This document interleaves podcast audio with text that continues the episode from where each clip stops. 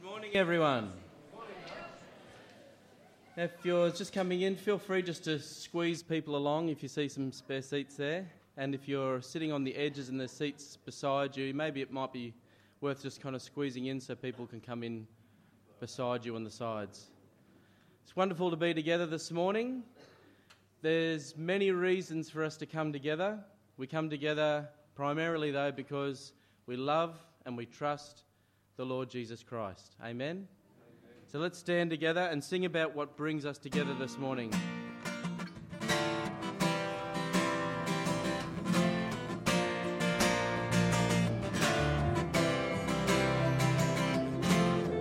Our Father everlasting, be your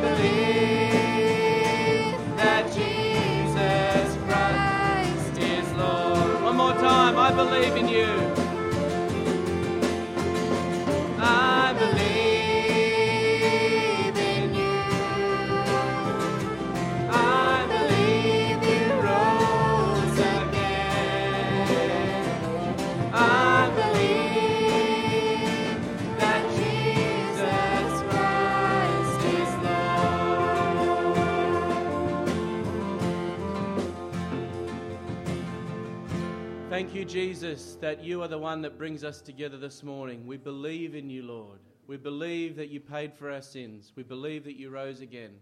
We believe that you're coming back for us. We believe in your eternal kingdom. Lord, we believe in your love. We believe in your forgiveness. Lord, we believe that you are Lord, Jesus Christ. Amen. Amen.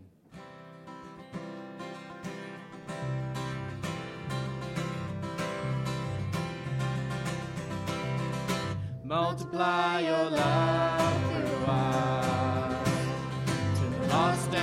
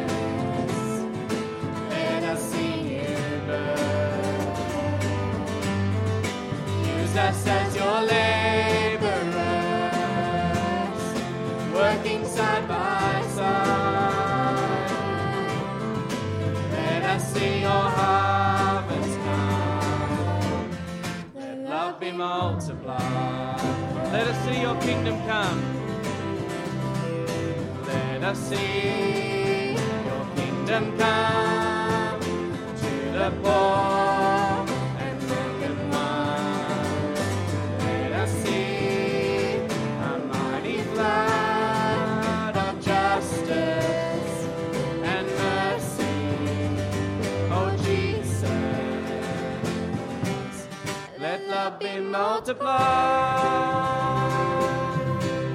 Let love be multiplied. Let love be multiplied.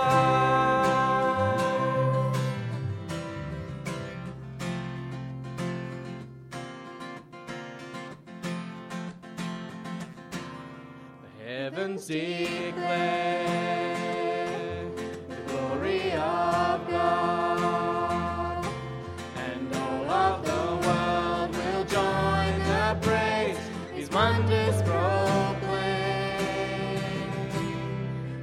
oceans and skies. Lift up their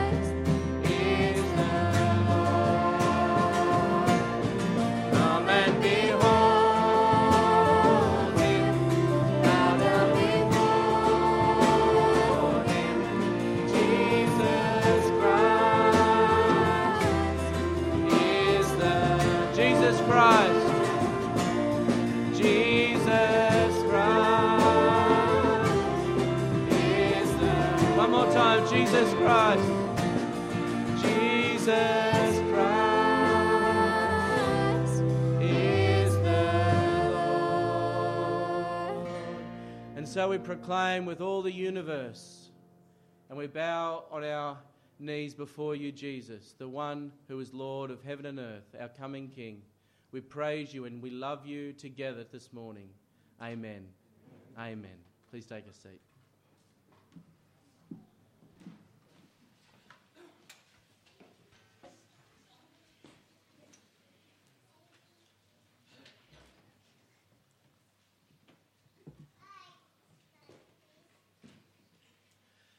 So, got some. Well, well, first of all, before I get to that, welcome everyone. Especially if you're new, we're so thrilled that you're here. On the other side of um, the glass, I guess between on the. Some things you should think through before you try and say them, shouldn't you? So Kate's just kind of waving at an area there at the back. On the other side, there's information, uh, welcome pack. Please grab one of those. Also, fill out the communication cards. Can a few people just hold up the communication cards that are in front of you there? Just um, fill those out. If you've got um, needs that you'd like to bring the, um, to the attention of the elders or the pastoral team, then we'd love to hear from you. I've been talking with the Giles family who are on mission slash um, holidays. Have a look at what they're wearing. You're not wearing those kind of clothes this morning. So they're on the other side of the world and sharing about Jesus as part of their family trip together. There's a little selfie there. Um, so they've been giving their testimony, and um, Joy had a go. She gave me permission to share this, but Joy had a go at sharing her um, testimony, and she wrote it out in Portuguese. I don't know how she did that, but she wrote it out in Portuguese and she read it out, and it seemed to go really well. And so the next um, church they went to, she did the same thing, and someone stopped her in the middle of it and said, This is terrible Portuguese. We don't understand anything you're saying. Perhaps I can translate for you. And so, um, so I'm sure Joy very humbly allow, uh, spoke in English and let someone else do the Portuguese. Um, the kids have been preparing some meals, and Matilda called out um, it took them seven hours to prepare one meal. So they're serving. Isn't that wonderful? They're not there to be entertained, they're there serving the Lord and serving His people. And so um, just thought I'd bring you up to date with those. David. So I'm really glad to be with you this morning. A few things. One is if you've got kids and you'd, they'd like to have an activity sheet, there's some activity sheets down the back that they're very welcome to grab. Um, I'd like to mention to you uh, for the last time, really, Adventure Zone. It's coming up on Wednesday. So if you uh, know kids that are in year one to six, uh, then on Wednesday, starting at 9 a.m., we'd love them to come. And uh, it would be terrific if you could uh, do early rego through the website, um, although it is possible for you to arrive on the day. But we would, uh, yeah, we'd love you to come and excited about uh, having the kids' clubs coming on, on Wednesday. Uh, in a moment, I'm going to ask um, Peter and Sally and Ruth to come up because we want to pray for them. Uh, but before I do, I just also mention that uh, I spoke to David Nixon. I think we've even got a slide there, haven't we? Um, on Skype oh, two days ago or something. So he's in Indonesia and uh, with his wife Carol and there his two sons. Uh, the the message there is there seems to be a season of openness and harvest here at, the, uh, at this time, as well as lots of opposition. Pray for courage, faith, and boldness as we seek to share with those uh, to enter the kingdom. Uh, Peter and Julianne uh, plan to join the team in March 2019. Pray for them as they continue to prepare uh, and for the people to join their support team. Those um, comments kind of mean more to me because uh, this time last year you sent me to Indonesia. And uh, so I was there and I was with uh, David and Carol and, and the team. When I spoke to David just two days ago on Skype, um, he said there have been some enormous blessings uh, in terms of people coming. Um, it's, a, it's a Muslim country and people coming to faith in Christ, but also great opposition. And he cried as he, uh, on the phone to me on Skype, as he's told about how some people who have come to faith are being rejected from their communities. And that's he said it's different from Australia. In Australia, we go and drive into our houses and pull our roller doors down, and we we can live without our neighbours. But there, the neighbours are just so much part of your life, and you're you're very uh, integrated with neighbours. And when there's rejection um, at that sort of level, it's very very painful. Uh, and even dangerous. So they've had to have these contingency plans uh, of um, so he'd love us to pray. I also, when I went to Indonesia, I went with Julianne and Peter as they were working out whether they were going to go. They were part of the team that I went with in the first place. And um, so I'm thrilled that they're going. They'll be an enormous blessing. So um, we'd also like um, to pray for them. Talking about missions, Ruth and Peter and Sally, can you please come? And I want to um, speak with you about your trip. You're not going to go? Okay. Just okay. Um, and Ken Picker's girls going as well. And come Ruth and Peter. Now, when Lippius was here last year from Indonesia, he spoke to you about needs there and what happened. Well, he said that uh, they had a vision to, they had a vision for uh, the, a school that would cater for orphan children, children that were disbanded from their parents, and uh, he said, "How about coming over?" and uh, Pete's the builder. I'm not. Uh, yes, and anyway, uh, two, two teams have. Uh, Je- Clive and Jenny Gibbs have started the team, although they, they're our leaders, and uh, they're over there. They went last Tuesday week, and uh, we're following Saturday. We're leaving. How long will you be gone for, Ruth? Oh, a bit over two weeks. And what will your job be? I'll probably cook. I'm not a builder. and, and, Peter, what will you be doing there? Just encouraging some of the local tradesmen. Yep. And just stand with them and. Yep. Yeah. And what do you hope to achieve while you're there? You're going to build this? Well, hopefully we'll get it out of the ground. Will you? Yeah, yeah. we'll get some of it out of the ground anyway. All right. That's what we're hoping. Okay. what about um, we? Maybe we all stand and we pray for Peter and Ruth and Ken and who else is going to go? Uh, uh, Andrew Turner. Andrew Turner. All right. Mm. Let's pray for them. Uh, loving Lord, we thank you um, for Peter and Ruth and for Andrew and Ken and the other team that are already there. And we lovingly give them to you. Thank you for their heart to go and to work for your gospel and your kingdom, uh, Lord, in Indonesia. Um, yeah, rest your hand on them, Lord, in unusual ways in love and um, bless them, Father. And uh, Lord, I pray that they would be a blessing, enormous blessing for the name of Christ um, where they're going. And Lord, I'm also asking that you would please bless them and strengthen them. So we re- we're thankful for them, Lord, and we ask that you would bring them home safe in Jesus' name. Amen. Amen. God bless you. You can sit down. So I'd like to pray with you now uh, more generally about uh, the, the work of the Lord. Are there any things that anyone um, would like to shout out uh, concerning needs that you know that we should be praying? I love to pray because uh, we're coming to a king that rules the universe and he has opened a way for us to pray uh, in the name of Jesus. And so I love to pray. Are there any things that you'd like to blurt out that you know it would be good? What are you thinking, Sandra? I'd just like to pray for all the people in families where there is that barrenness, like we just sang about, Yep. that the Lord would work and make our families Yep. come together and be fruitful for Him. Yep. Family and barrenness and prayer for that. That's a beautiful prayer. Anything else that's happening in your heart that's bubbling that you think it would be great to pray for? What are you thinking, Peter?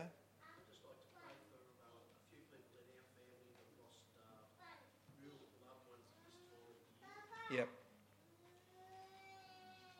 Yes. Time of grief. Mm. One or two more that maybe. What are you thinking, Jared?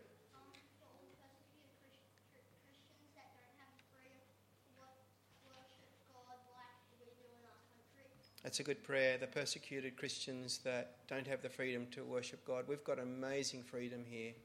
Amazing freedom. Yeah, so. And Liz. So Liz has got a grandson, Peter, that's um, being baptised next week. And in the river? In the river. And so she's thrilled and we're all thrilled. So, yeah, wow. Yeah, we'd love to pray for that. All right. Let's pray together. Let's pray together. Yeah, Father, we tremble to come to your throne because your throne is so great.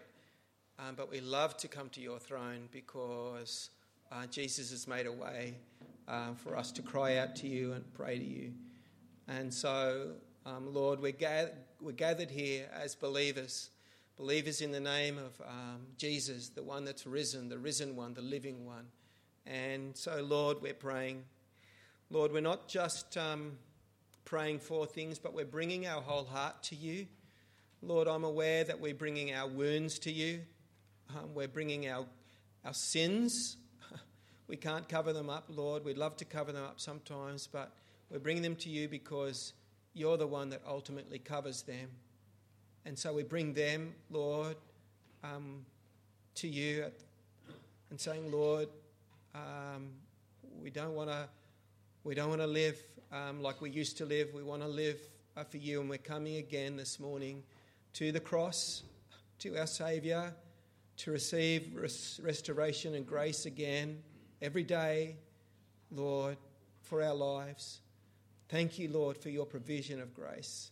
Um, thank you that you're the one that binds up our wounds and our pains, uh, our heartache, um, Lord. We thank you, Lord, that you're the one that meets us in our deepest need. And what a strong Lord, what a strong King, what a faithful one you are.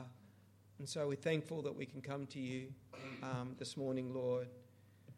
Lord, I do want to pray for some of the prayers that people have called out. Lord, for the brokenness and barrenness sometimes in families, and there's people here, I'm sure, I'm certain, people here that are gathered in all sorts of ways where there's pain and barrenness in family life. And Lord, you are the one who says that you will make streams flow in the desert.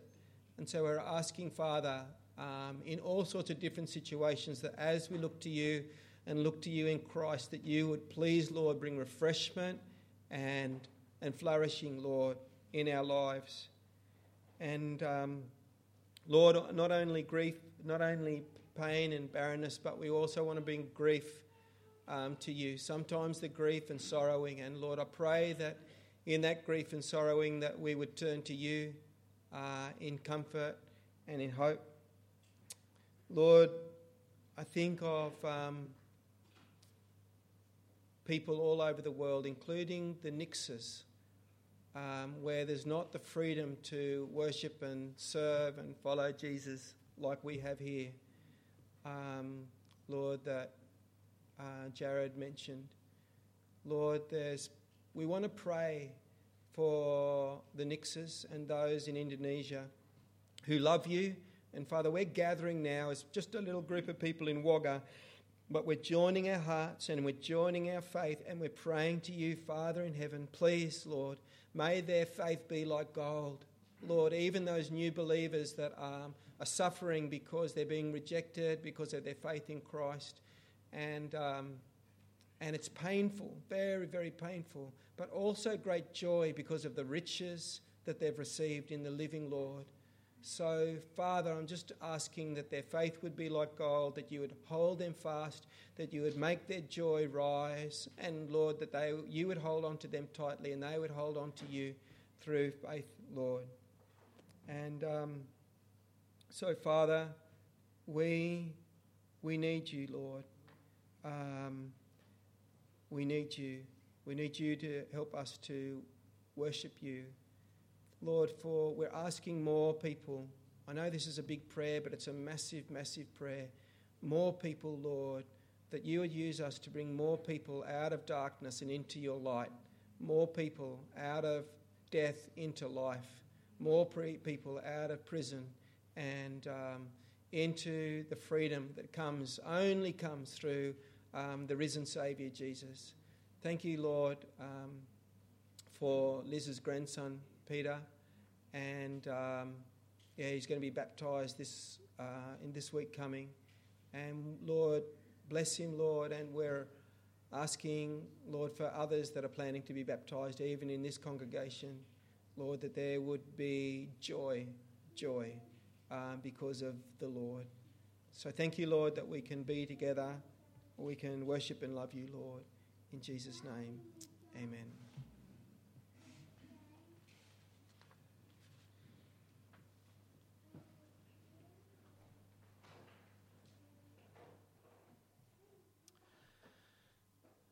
So, who was here last week and you are less than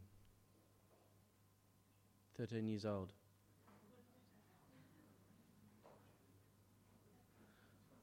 Uh, are you older than 13, Anno? It's a bit embarrassing, isn't it? Um, if you were here last week and you heard the st- first part of the story of Esther and you would like to have a front row seat to part two, then you can come and join me down here in the middle.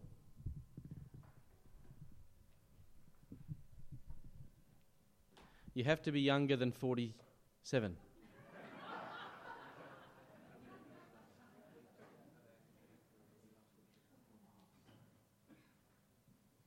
And if you weren't here last week, you are welcome too.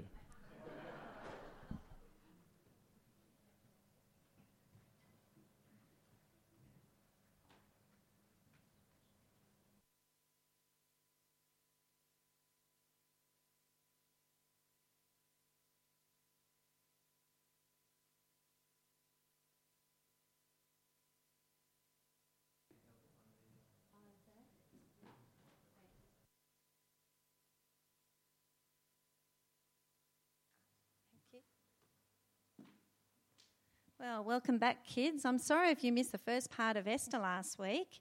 I thought maybe I'd just give you just a few little slides to give you a recap so you know where we're up to.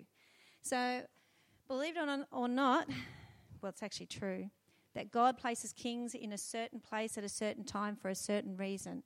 And in this part of the Bible, King Xerxes ruled over this area from Ethiopia to India, and his palace was in Susa. So, or Shushan, they say, but I always say Susa because I don't know why they pronounce it that way. But he had a palace there and he was reigning, and he was a king who loved to throw parties. And at the beginning of Esther, there he is throwing a party for all the important people and the poor people in his palace and his nation or around Susa. And during that time, he actually asked his beautiful queen to come out so that all the men who were nobles at the party could see just how beautiful Queen Vashti was. But when he sent for her, she said, No, I'm not coming. And he thought, What am I going to do? If the queen doesn't do what the king says, well, then who is going to do what I say? And his wise uh, nobles and officials said to him, You can't let this happen. You're going to have to banish Queen Vashti. She can never come in your presence again. You will never see her again. She will no longer be queen. And now you must find a new queen. And not only that, they announced and they made sure that everyone knew that men were in charge of the women. You can't let the women take control. And so, that, that, that's got sense. and I'm a woman. so, they announced that to all the people. And then soon after that, they went around all of Susa and some of the provinces to find all the beautiful women so that they could have beauty treatment for one whole year before going into the presence of the king, where he was going to choose who his new queen was going to be. Now, this is important because Mordecai, this man here, he had a beautiful daughter, but she wasn't really his true daughter. She was actually his younger cousin, and they were God's people. They were called the Jews. And she lived with him because her mum and dad had died. They'd been taken away by this nation and they were taken not as slaves, as I said last week. I shouldn't have said that, but they were captives. They were not allowed to go back home to Jerusalem. They were stuck in this country and they worked there as Jews, still God's people, but they were living there. And Esther, she was beautiful. And they saw her and said, You must come to the palace for beauty treatment because the king might like you as his new queen. But Mordecai said to her, as he had said all those years as she was growing up, You cannot tell anyone that you are a Jew. Keep it a secret. So she did. She did what Mordecai said. Now, the time came, believe it or not, it was actually about this time of the year, between December and January, that they called up Esther and said, Esther, your turn has come for you to stand before the king. And she did everything that I think Hegai had said to her. He said, Wear this dress, put on this perfume, do your hair like that. And she did everything that Hegai had said. And then she stood before the king. And when he saw her, it says he loved her above all the other women that he had seen and that were getting ready to stand before him. He loved her. And he said, You will be my king, a uh, queen, not king, my queen. And he crowned her. And in celebration, they had another banquet, another party, and he gave the whole of Susa a holiday. So, no school, no work. They had some time off, and he gave some very expensive gifts out to the people who lived around. And so it was a great celebration. And he adored her. She was beautiful and she was kind. Now, not long after, Mordecai actually got a new job too. Now, remember, Mordecai was actually Queen Esther's adopted father, and he got a job in the palace and he worked at the king's gates. And one day, he overheard two of the guards saying, I'm sick of this King Xerxes. I'm sick of the way he treats us. We're going to try and kill him. And so they planned. And Mordecai heard and he thought, You can't do that. You're not allowed to do something like that. And so, of course, he always chatted to Queen Esther whenever he got the chance and bumped into her. And so he said, Queen Esther, someone is planning to kill King Xerxes. You need to do something. And so she did. She told the king and said, Someone, these two men, these guards who actually are standing in front of your room protecting you are actually going to be the very ones to try and kill you. And so they checked into it, and it was true. They had planned. And the king said, Go, take them away and kill them. They don't deserve to work for me anymore. And he wrote down in his special book of history, because a king likes to have a book of history of when he reigned, and they wrote down exactly what happened. And Esther even said it was Mordecai who saved your life this time. King Xerxes. And they wrote that down in the special book of history. Now, soon after that, there's a few things that were happening at this time. A man named Haman came to reign over all the nobles and officials. King Xerxes said, You can be in charge of all of the important people in my palace. There he is marching through. And because you are so important, Haman, people must bow down to you when you walk past. So they would go, Oh, Haman, great Haman, and they would bow down to show respect. But in the background, you can see Mordecai, the Jew, he was still standing. And you know, even though Haman hadn't noticed, a few of the other men, the officials, glanced back and went, Mordecai, what are you doing? Are you crazy? Bow down. This is the law. The king said you had to. And he said, Nope, I'm not bowing down to him. I am a Jew. I do not bow down to people. And so they were going, But really, Mordecai, next time you should. And they tried to encourage him every time bow down, bow down. Nope, I'm a Jew. I won't do it. And then they said, All right, we're going to dob on you. I'm going to tell Haman. Now, when Haman found out, oh, there they are encouraging him. I should have shown you that picture. Come on, Mordecai. But they ran over and said, Haman, Haman, did you know that every time you walk past Mordecai, he doesn't bow down to you just like the king had ordered? Haman went, Really? And you know, the next time he walked into the room, he just glanced back. and it was true. Mordecai was still standing there. He wasn't bowing down. He went, This is not on. And he thought, Hmm, I want to get this Mordecai. How dare he disrespect me? But he said, I'm not just going to get this Mordecai because the men said it's because he's a Jew. He won't bow down to you. He said, Right, I'm going to get these Jews as well. I'm going to wipe them all out. They don't deserve to be in King Xerxes' kingdom. And then he asked some men to gather like some rocks that were like a dice, and they rolled a dice. And he thought, hmm, I'm going to let the dice choose what day I'm going to get rid of these Jews and wipe them out because he started to think of a plan. And they rolled the dice, and it landed on the month of March and number seven. And he went, Oh, that means I've got to wait a whole year. Oh, that didn't work out too well. March the 7th it was. And then his next step was to talk to the king. So when he was in the king's presence, he said, Ah, King Xerxes, I don't know if you've heard, but there is a nation, a race of people called the Jews, and they have their own law. And worse than that, they don't do what you say. If you say one thing, if it goes against their law, nope, they won't do it. And he said, I don't think it is in your best interest to keep these people here. I think we should wipe them all out. And if we do that, I will put 10 big bags of silver, which is really about $7 million, into the king's treasury. Now, King Xerxes went, hmm, that, that sounds like a pretty good idea. Yeah, I don't want people in my kingdom who don't do what I say. All right, do it. Job done. And he even took off his ring, his special ring that he presses into wax when it's melted and when they seal it, a letter, they put a drop of wax and press his ring in to show that it was the king who ordered the special letter.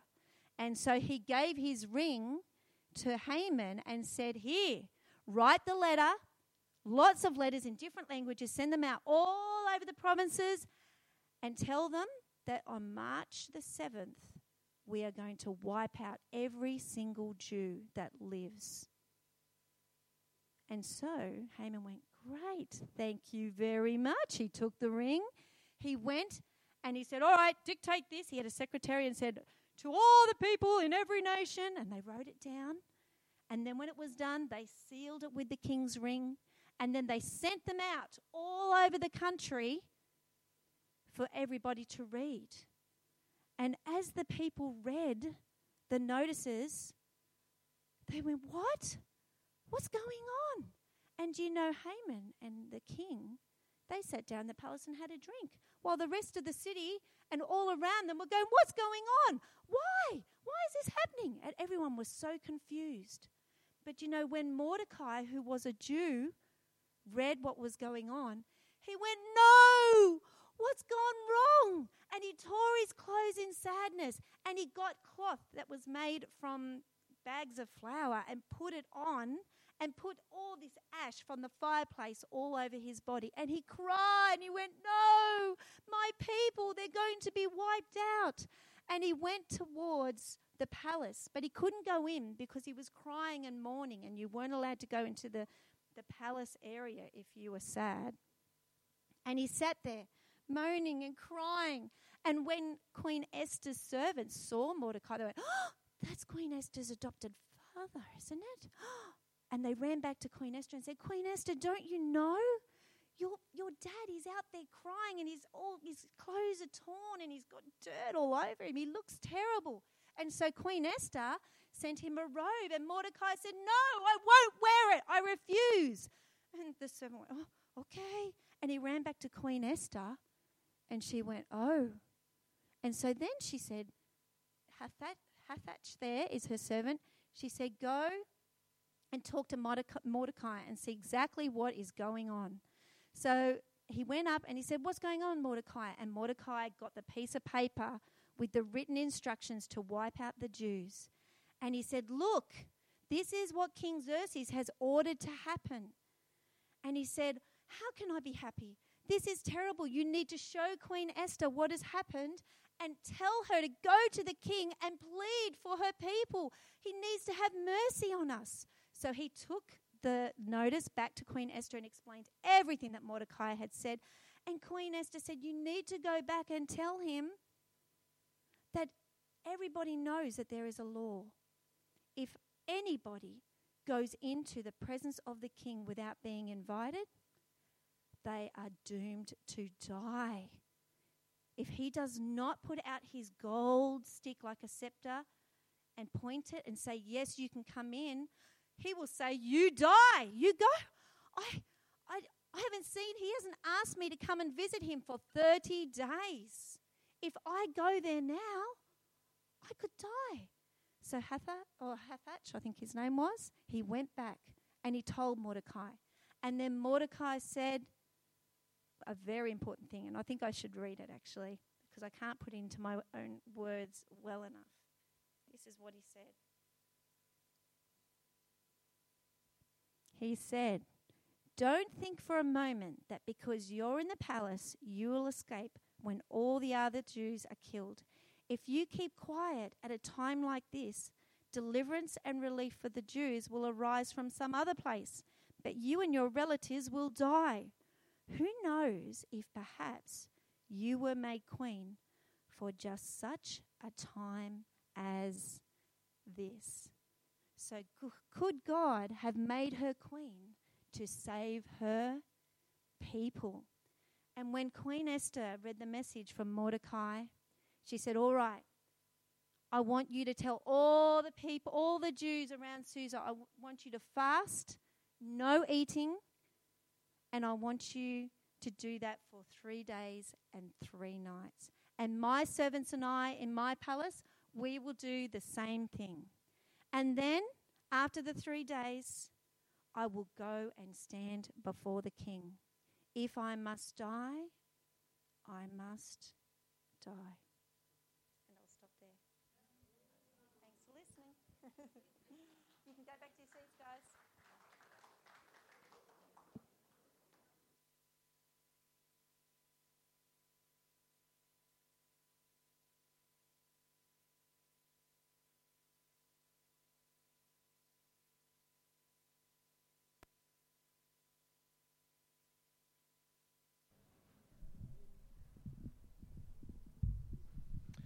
So, who's going to be here next week? Good, Terry. And you can even sit down the front, Terry, if you want to. Um, if you come prepared for the offering, then um, that will be taken up uh, during this next song. If you haven't come prepared, that's okay. Just let the bag go past. You can also give electronically. Um, the details of that can be found in your bulletin.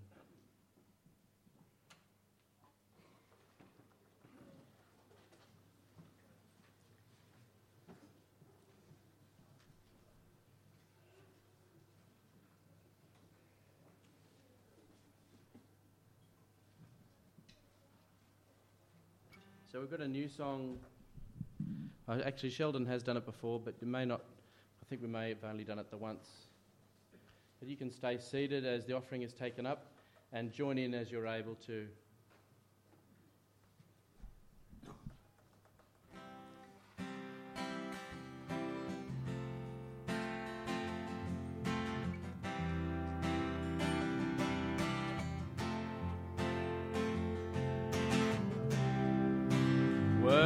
of every song we could ever sing. Worthy of all the praise we could ever bring. Worthy of every breath we could ever breathe. We live for you.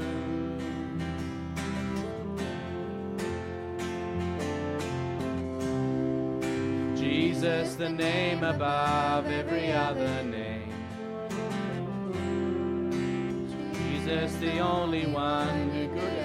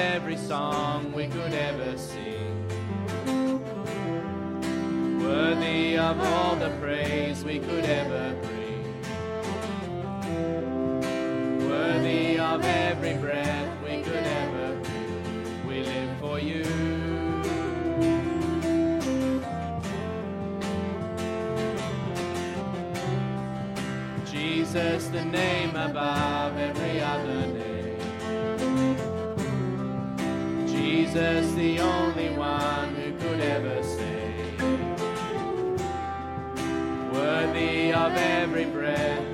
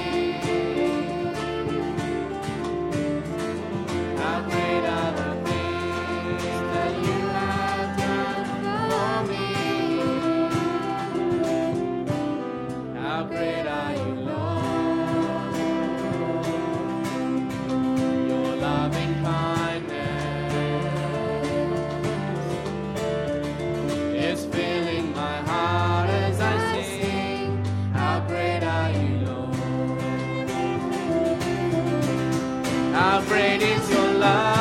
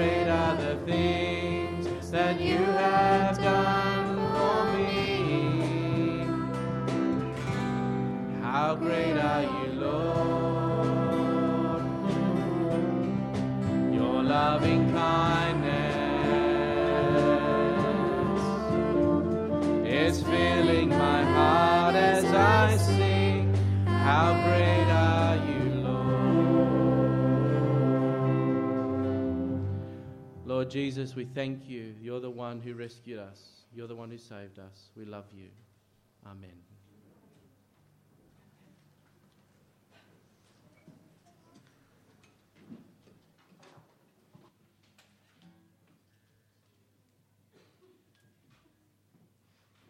So we've got um, a Bible reading. If you'd like to turn to Romans chapter 14. Thank you, Annette.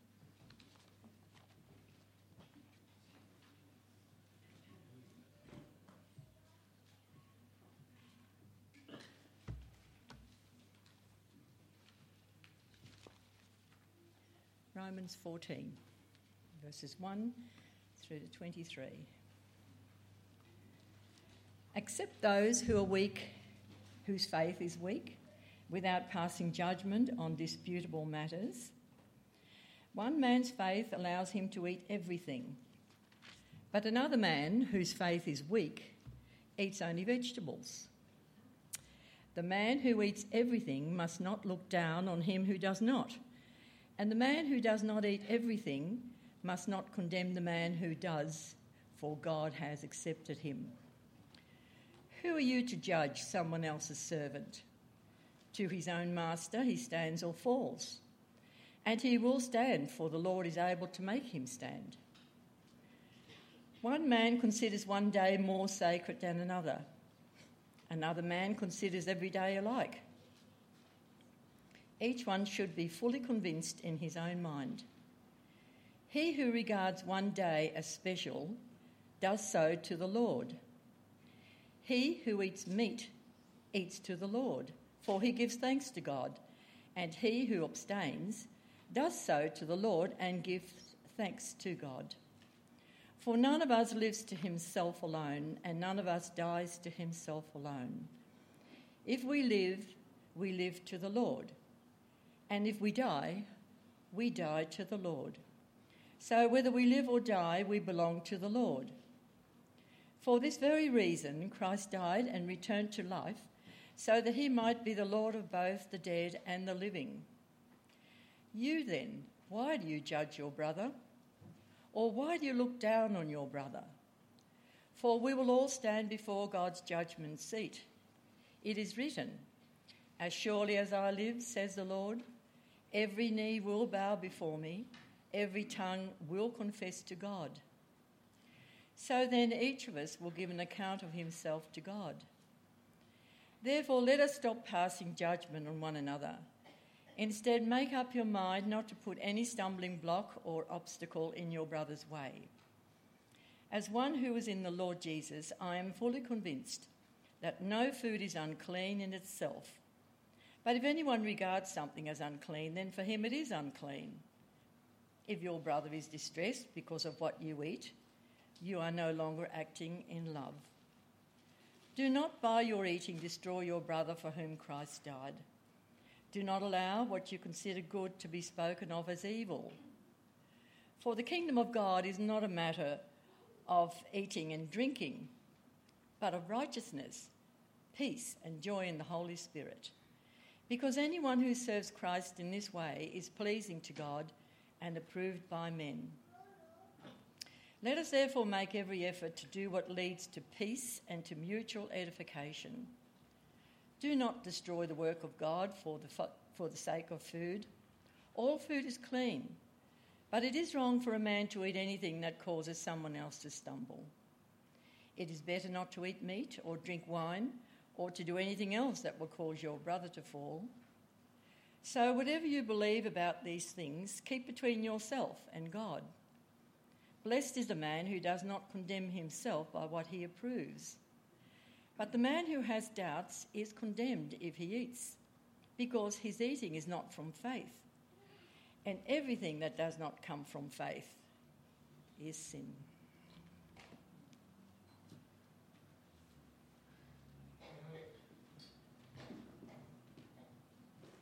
We will now give thanks for the offering. Dear Father God, we thank you for all the blessings you provide. We thank you for these gifts given and help them to be used for your purposes. And please help us to listen to what Davis, Da- David has to say today. Amen.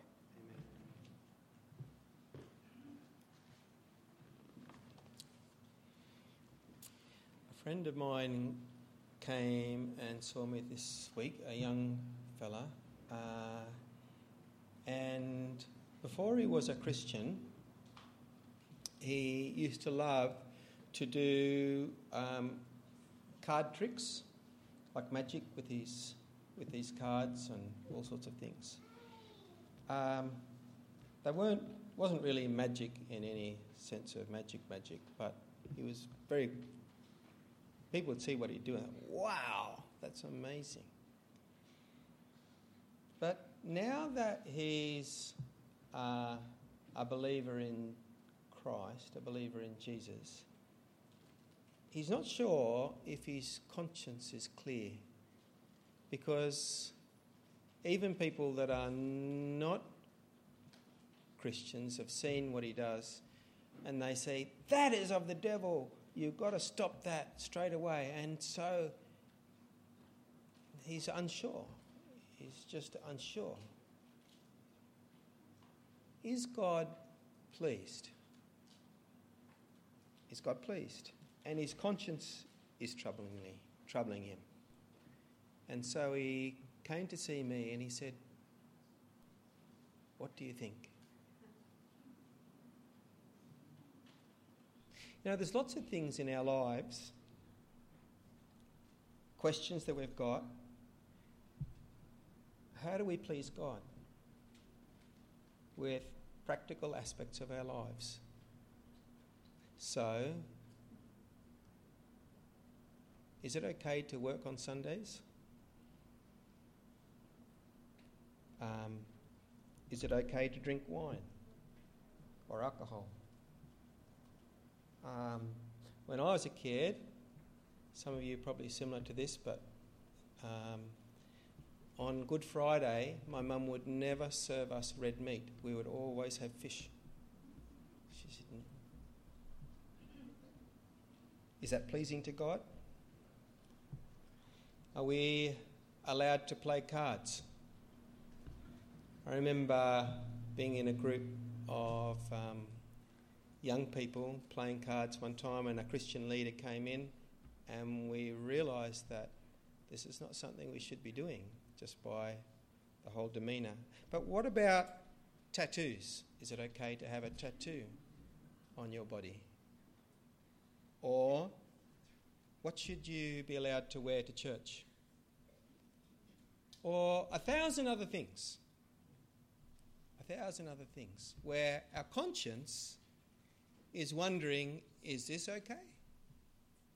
Or is this not okay? And I believe that Romans 14 and 15 give us some help as we think about what this whole question of navigating what is pleasing? How do we live in a way where our hearts know that this is pleasing to God? How do we please God? Let's have a look at Romans 14 and try and understand what was happening in the first century in Rome. I got a text message from Judy and Arbery last night, and they said, We're in Rome, and we're looking at the most magnificent things that um, God has done actually in Rome. And I said, Well, I'm going to be preaching about Rome. Not really on Rome. But, but this was a letter to the Romans. This letter was written to uh, believers. They were gathered, early, early, early believers gathered in Rome. And there was a dispute arising in this little church in Rome. And this is what Paul writes to them. He says, Accept one another whose faith, accept the one whose faith is weak, without quarrelling over disputed matters. One person's faith allows him to eat anything, but another whose faith is weak eats only vegetables. The one who eats everything must not treat with contempt the one who does not, and the one who does not eat everything must not judge the one who does, for God has accepted them. Who are you to judge someone else's servant? To their own master the servant stands or falls, and they will stand, for the Lord is able to make them stand. In Rome, there's two groups of believer and believers, and Paul calls them the weak, the weak in faith, and the strong. And there seems to be three matters that divide these two groups. the first one is that the weak in faith only eat vegetables. And you think, what is going on? Why are they only eating vegetables? And it seems that what's going on is that these that Paul is calling the weak in faith grew up in Jewish homes when they weren't Christians. They just grew up in Jewish homes and they had strict laws. Everything had to be kosher. Have you heard that term, kosher? Had to be co- so animals needed to be slaughtered in a certain way, and and there were certain things that you definitely could not eat. And so there were restrictions on them, and because they were living in pagan Rome, and they were just not sure whether this meat had been killed in the right way, some of their upbringing came to, to bear on them. They were now Christians. But they weren't sure, their consciences just weren't sure whether God could be pleased with me eating this meat. That I'm just not sure whether it's kosher. I'm not sure. They, they're weak in faith in the sense that they just don't have the assurance that God would be pleased at this point. The strong in faith, on the other hand, eat all kinds of foods. They, they say, no, no, no. We have come to Christ. We are no longer under the law of Moses. We're, we're under the law of Christ. And He brings us great freedom and great liberty to do all sorts of things. And we don't have these hang ups that you guys have. And Paul calls them the strong in faith. There's something else that divides them, and that is seems to be days. So the strong said, Ah, oh, the strong in faith said, No, no, we don't worry about all these days, these festivals that you guys worry about. And maybe it might even have the Sabbath under that. We're, we're free. But the weak, they've grown up keeping these days. And their consciences are not clear. Also, wine. The strong feel free to drink wine, but the weak don't. And so there's this division brewing in Rome between the weak and the strong. And Paul wants to speak to the Roman church because he longs for there to be unity. There longs to be unity there.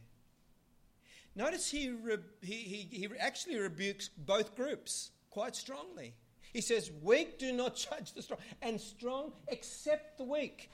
And he, he rebukes both groups because he, he longs for there to be unity. Notice the phrasing here accept the one who is weak in faith without quarrelling over disputable matters. Do you know there are two kinds of matters? There's those that you might call the closed handed matters, closed handed issues, and those that are the open handed issues for us. as believers. The closed handed issues are anything that gets anywhere near the gospel, the cross of Christ, his rising, the person of Christ. They're closed handed issues. People die for those issues. They, go to, they, they are martyrs because they're holding fast to the truth of these things. But then there's open hand issues for us, disputable matters, things that we're just not, you could make a case either way. We're not quite sure. They're disputable matters, the things that people have different opinions on. And Paul is saying, I don't want you to be quarrelling about disputable matters. So, I want, as we go through, four things really. Four things that um, we can observe from this passage that I hope will help you know how to please God. That's my question. How do you please God with your life? Four things that help us navigate this question. The first one is that we are the Lord's servants and He is our judge. Listen to what it says in verse 4. Who are you to judge someone else's servant? He's talking to the strong. He's saying, Who do you think you are to judge the weak in faith? They, they are not, they are someone else's servant. They're not your servant. Who do you think you are to judge someone else's servants? To their own master, the servants stand or fall. What he's saying is that we're all got a master in Christ. And we can't sit on the judgment say, seat and say to you, someone, you're not a real Christian. You're not actually a believer in Christ because you eat all these things and you shouldn't. Or on the other hand, you can't say to someone else, you're not a true believer because you don't um, behave in this way or that way. You shouldn't sit on the judgment seat in terms of determining whether someone is a believer or not. Now, let me point out to you there's a sense in which we are judging certain things all the time. We're judging should that person have stolen that money from that other person? No, they shouldn't. That's a judgment. Should that person have slept with that person's wife? No, they shouldn't. That, that is a judgment. Those sort of judgments is not what's in view here. It is talking about disputable matters and it's talking about whether you're judging someone to be in the faith or not. Get off your judgment seat. They've got a master, and before their own master, they will stand or fall. And this beautiful, beautiful phrase, and they will stand, for the Lord is able to make them stand. They will stand. So, the first beautiful thing, I love actually this. I love the fact that I'm a servant of God. I'm also a tremble when I say that. And so are you. Wow. A servant of God. No longer a servant to darkness, no longer a servant to um, every kind of wickedness and fear, no longer a servant to all that, but a servant of the living God. We're a servant and when we look to our, our Master, our eyes sparkle because we're servants to the living God.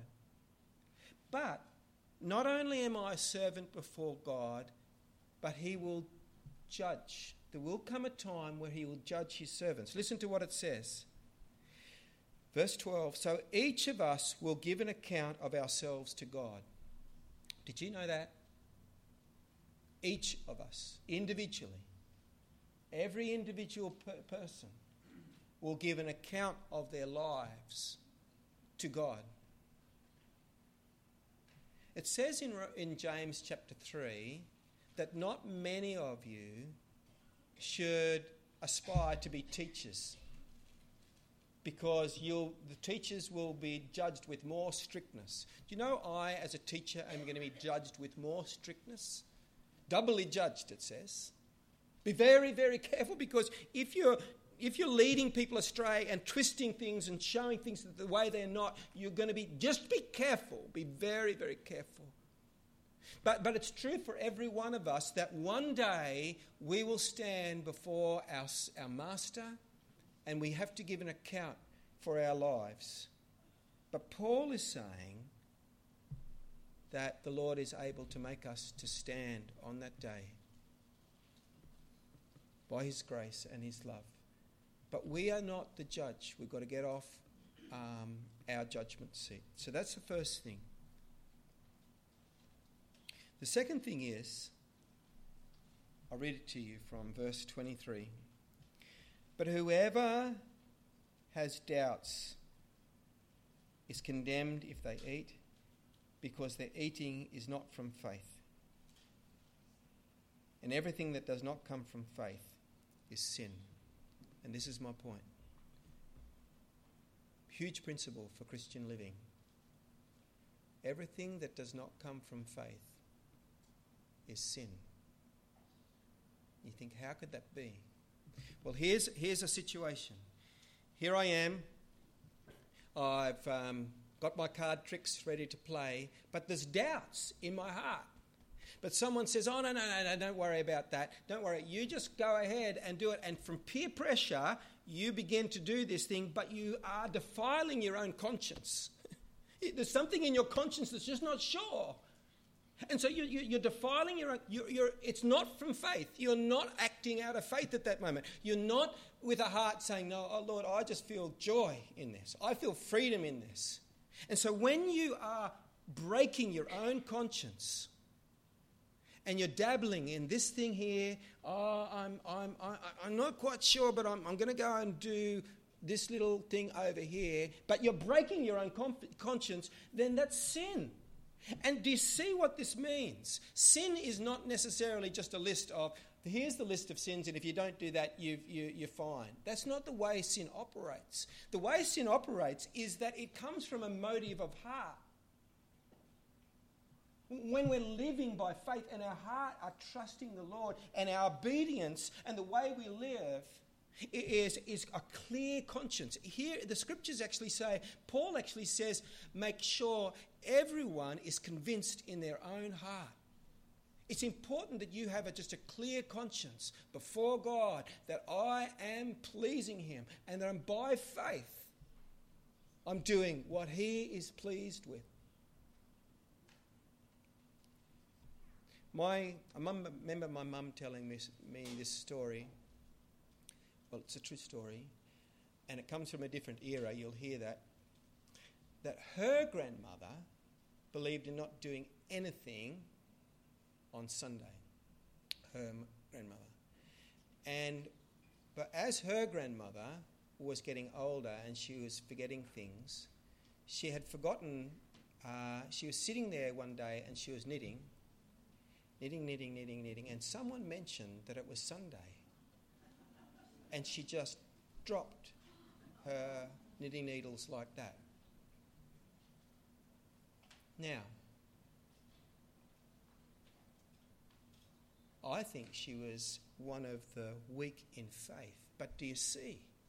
Paul is saying do you see? She's not breaking her conscience. Do not bully her into doing something that breaks her conscience. She is living. God's pleased with that. She's not trying to win her salvation by that. It's just that she's trying to please God.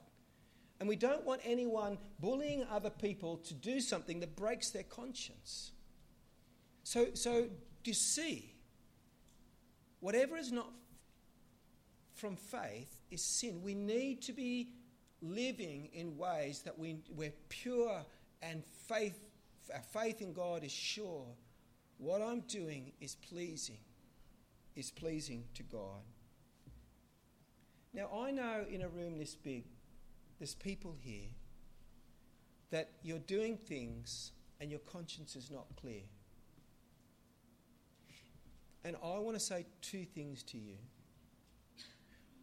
One is, that when you continue in that way, you are sinning against God. And it's actually very serious. The other thing is that in Christ, when you come to Him and you receive His grace, He transforms you and changes you. He wants to set you free. He wants to give you a freedom and a liberty. There's things that are not good in our lives. And God is saying, Look, I want to bring you into a freedom. Beautiful, beautiful, beautiful freedom. But your conscience must be clear. Third thing, I've got four of these. The third thing is the, the kingdom of God is about the Holy Spirit's work. And you say, well, where did you get that from? Well, listen, listen to what it says in verse 17. For the kingdom of God is not a matter of eating and drinking, but righteousness, peace, and joy in the Holy Spirit. Because anyone who serves Christ in this way is pleasing to God and receives human approval. Now, the kingdom of God. Let me just dwell with you for a minute about that phrase, the kingdom of God. Do you remember when Jesus came? Jesus came, began his ministry, and his first words pretty much were The kingdom of God is at hand, repent and believe the good news. The kingdom of God. When God's Son, his only Son, came into the world and began his ministry, he was bringing a kingdom, a massive, mighty, life giving, light giving kingdom. Instead of the kingdom of darkness having reign and rule and sway, here now was the Son of the living God, empowered by the Holy Spirit, and he is bringing the advance of the kingdom so that he was going to renew all things. And, and win back everything from the kingdom of darkness. He was going to transform all. And he says, I am the king, and I'm bringing the kingdom. He's bringing people into his reign, out of the reign of darkness and into the reign of Christ and into the reign of life and hope. His kingdom is coming. Now, this is my question How do you know whether you have the evidence of the kingdom of God in your life? How do you know? How, do you know if this kingdom that Jesus was bringing was, was, is, is, is evidenced in your life? And Paul is saying the kingdom of God is not actually a matter of rules. It's not a matter of eating and drinking. It's not a matter of, oh, I do this and I do that and I do this and the other, and that's therefore I've got the evidence I'm in the kingdom. He says, not that. That's not it. What he says, in fact, is the kingdom of God is not a matter of eating and drinking, but of righteousness, peace, and joy in the Holy Spirit. So, this is the evidence that the kingdom of God is happening in your life. The righteousness of God is breaking into your heart, and there's righteousness happening. Instead of darkness and every kind of um, badness happening, now righteousness. It marks your life. Not only the righteousness that the Holy Spirit brings, the Spirit of Christ now bringing righteousness in your life, but peace. Peace comes. And not only peace, but joy. Joy in the Holy Spirit. The Holy Spirit, that's how you know that the kingdom of God is operating in your life. It's not about keeping this rule and that rule. It's about the work of Holy Spirit powerfully working in you in righteousness, peace, and joy. Great joy. Great, great joy because of what God has done in Christ. So when you ask, when I ask you what is pleasing to God, listen to what it says here. For the kingdom of God is not a matter of eating and drinking, but of righteousness, peace, and joy in the Holy Spirit, because, listen, anyone who serves Christ in this way is pleasing to God. So if you serve Christ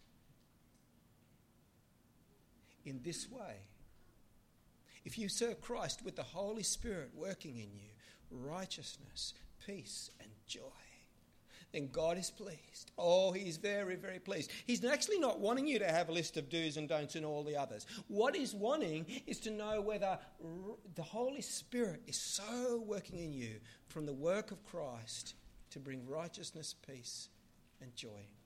Lastly, number four.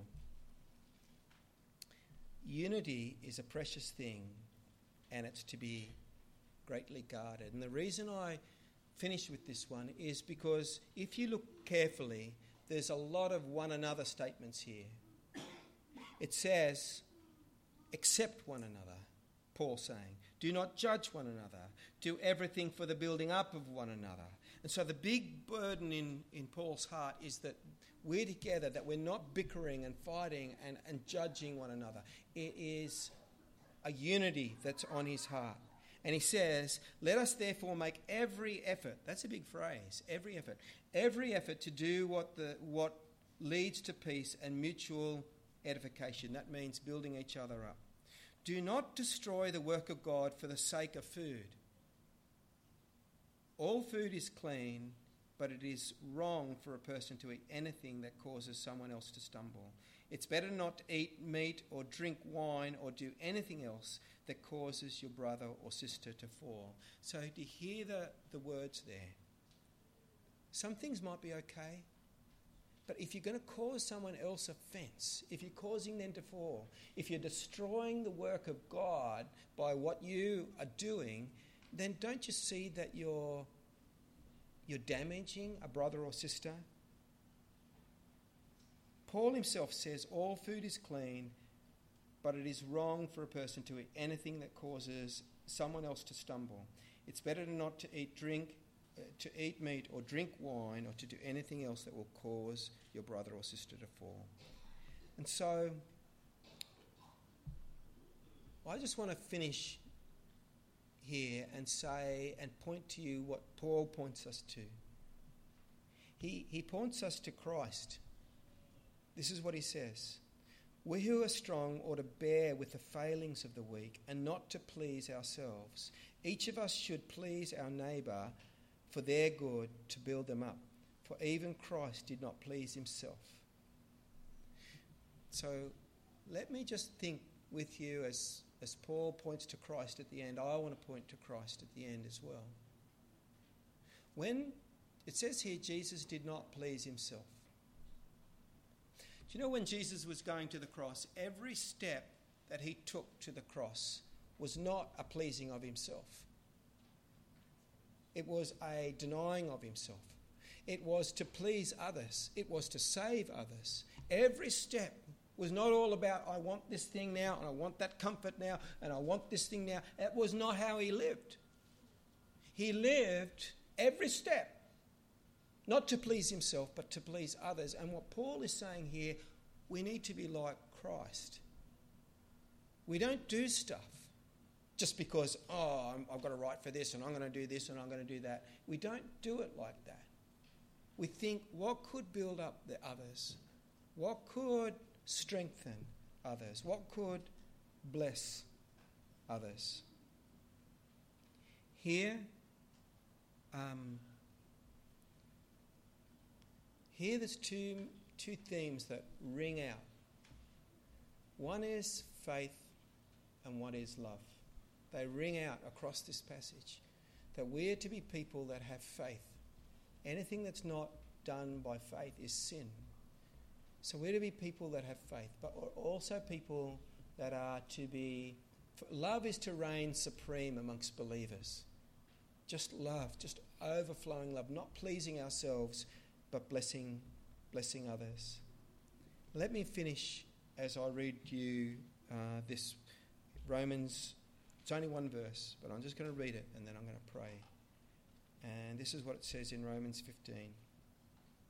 May the God of hope fill you with all joy and peace as you trust in him, so that you may overflow with hope by the power of the Holy Spirit. Dear Lord, uh, would you please teach us how to please you in all our life so that we've got a clear conscience? would you please set us free from those things that uh, bind us? And Lord, would you give us a great joy, a great peace, beautiful righteousness by the working of the Holy Spirit through our lives?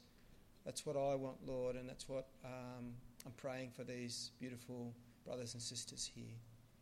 Lord, that we would live for you and have joy as we serve and worship you, Lord. In Jesus' name, amen.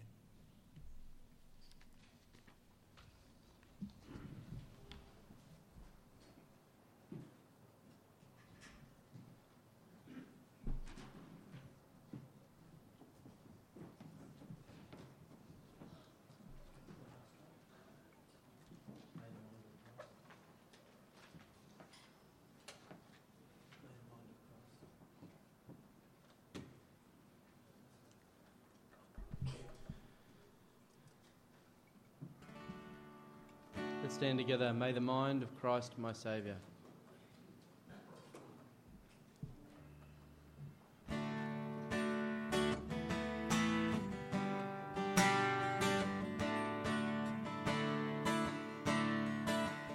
May the mind of Christ, my Saviour, live in me from day to day. By his love and power controlling all I do and say. I do and say.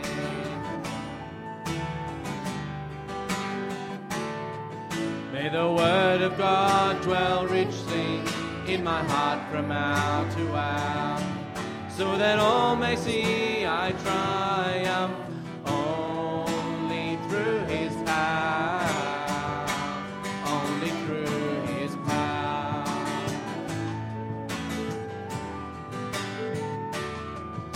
the peace of God, my Father, rule my life in everything that I may become to comfort sick and sorrowing, sick and sorrowing.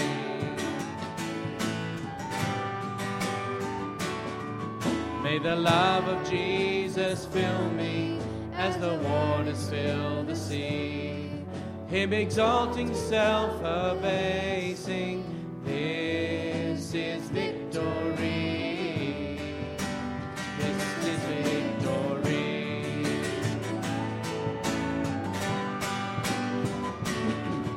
May I run the race before me, strong and brave to face the foe, looking only unto Jesus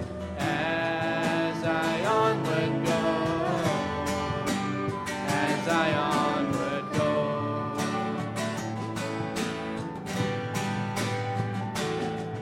May his beauty rest upon me as I seek the lost to win.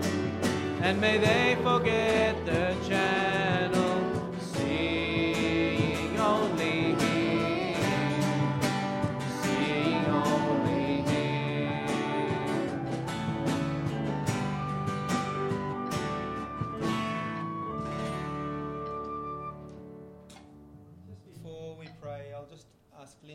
Come. This is our, our last service with Lindsay before he goes to Sydney. Linda's staying with us for a little bit longer yet, and we'll just pray for Lindsay and pray for ourselves as we go.